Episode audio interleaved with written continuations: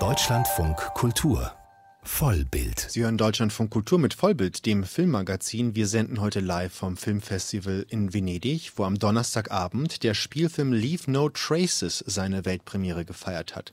Es ist auch der polnische Oscar-Kandidat dieses Jahr und erzählt einen wahren Mordfall aus dem kommunistischen Polen. Im Mai 1983 feiert der 18 Jahre alte Grzegorz Przemyk, Sohn der oppositionellen Dichterin Barbara Sadowska, seine bestandene Abiturprüfung und wird plötzlich von Milizen einfach festgenommen und auf dem Kommissariat totgeprügelt.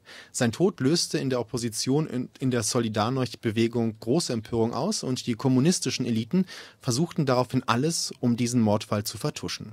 Leave No Traces erzählt von diesem Fall als Anatomie einer Lüge, ist auch eine Betrachtung eines korrupten Justizsystems und auch ein Film über Polizeigewalt mit Bildern, die diesen engen Muff dieser Zeit sehr eindrücklich in Bilder fassen.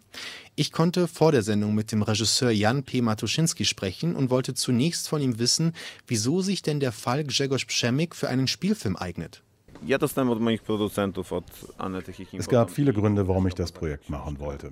Erstmal muss man wissen, dass der Film eine Buchadaption ist. Ein polnischer Journalist hat vor ein paar Jahren mit seiner literarischen Reportage Leave No Traces den Fall wieder an die Öffentlichkeit gebracht. Das Buch war eine Sensation. Zwei Produzenten haben es mir daraufhin geschickt, ich las es und war begeistert. Ich selbst kannte den Fall nur peripher. Ich wurde ja 1983 geboren, also genau in dem Jahr, in dem Jagosz umgebracht wurde. Es ist einfach eine sehr wichtige Geschichte, die mich bewegt hat. Das wäre eine emotionale Antwort auf Ihre Frage. Ich habe aber auch eine filmische. Der Fall wirft eine ganze Reihe großer und wichtiger moralischer, sogar existenzieller Fragen auf. Wer wusste was und wann und warum?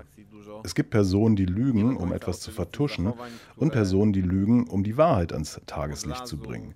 Das interessierte mich als Geschichtenerzähler. Überhaupt habe ich mir die Frage gestellt, was ist in diesem Fall die ganze Wahrheit und wer kann sie erzählen? Ist das der Grund, warum die zentrale Perspektive Ihres Films der einzige Zeuge des Vorfalls ist? Ja, das war die Idee. Es gibt ja diesen Zeugen, Jurek. Er hat alles gesehen. Aber war es wirklich so? Er hat auch nur eine Perspektive auf die Situation gehabt, so wie eine Kamera im Raum nur eine Perspektive einnehmen kann. Das haben wir intensiv mit meinem Kameramann besprochen. Was können wir zeigen? Selbst in der Reportage, die sehr viele Dokumente und Protokolle des Falls zusammenträgt, gibt es mindestens drei Versionen, wie genau Jagosz totgeprügelt wurde. Jede Version hat eine etwas andere Gewichtung. Auch wir mussten uns schließlich für eine Version entscheiden und mussten so Position beziehen.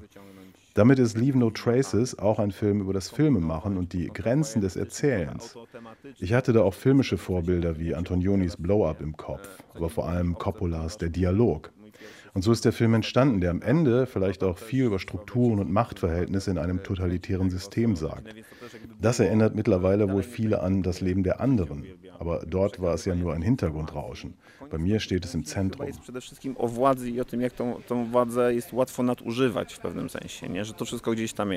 Sie zeigen Warschau und das kommunistische Polen im Jahr 1983 mit einer ungeheuren Präzision.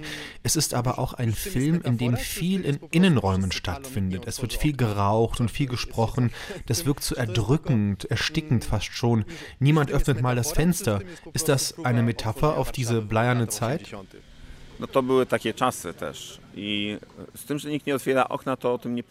Dass niemand ein Fenster öffnet, ist mir gar nicht aufgefallen. Aber es stimmt. Es ist eng und stickig und es gibt kaum Platz. So wird diese Zeit ja häufig beschrieben als klaustrophobisch und hoffnungslos. Dieses kommunistische Polen ist eine Welt, die auch etwas Kafkaeskes hat. Sogar an den Orwellschen Überwachungsstaat musste ich denken. Aber viele audiovisuelle Elemente meines Films sind in erster Linie dazu da, einen hohen Grad an Authentizität zu erzeugen. Dies ist eine Geschichte, Geschichte, die an einem konkreten Ort, in einer konkreten Zeit spielt. Und das soll man spüren. Gleichzeitig ist es natürlich auch meine Interpretation dieser Zeit.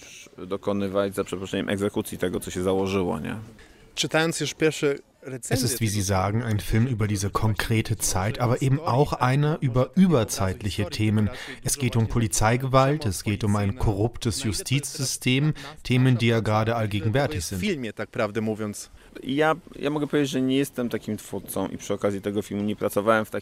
bin kein Filmemacher, der es darauf anlegt, Filme über etwas zu machen. Ich zeige nicht mit dem Finger auf den Film und rufe dem Publikum zu, ey, schaut mal, das ist ja so wie heute. Der Film bekommt eine Aktualität durch die Welt, in der er gezeigt wird. Das war nicht meine Absicht, aber ich wehre mich nicht dagegen. Die Themen sind ja wichtig. Wie verhält sich das Individuum gegenüber dem Staat? Wie missbraucht ein System die Macht? Welche Rolle spielt Zivilcourage, aber auch ziviler Ungehorsam? Das sind Fragen, die wir immer diskutieren sollten. Ich beschreibe meinen Film gerne als Meditation über diese Probleme. Der Fall des toten Abiturienten eignet sich dafür gut. Allein sein Widerstand gegenüber den Milizen vor seinem Tod imponiert mir. Er zeigt seinen Ausweis nicht, weil er weiß, dass er es nicht muss. Er macht es aus Prinzip, obwohl er seinen Ausweis dabei hat. Die Konsequenzen sind zwar tragisch, aber seine Haltung erscheint bewundernswert.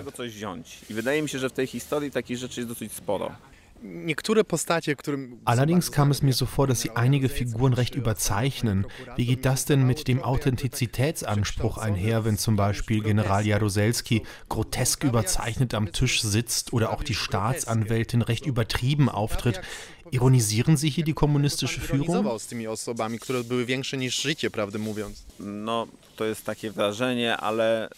Nein, gar nicht. Sie müssen sich mal die historischen Dokumente über diese Personen ansehen. Die waren genau so. Ich hatte bei den Recherchen das Gefühl, dass die Führung des kommunistischen Polens in dieser Zeit in einen absurden Wettbewerb eintrat. Als hätten sich alle die Aufgabe gestellt, wer kann am wenigsten Gesichtsmimik zeigen.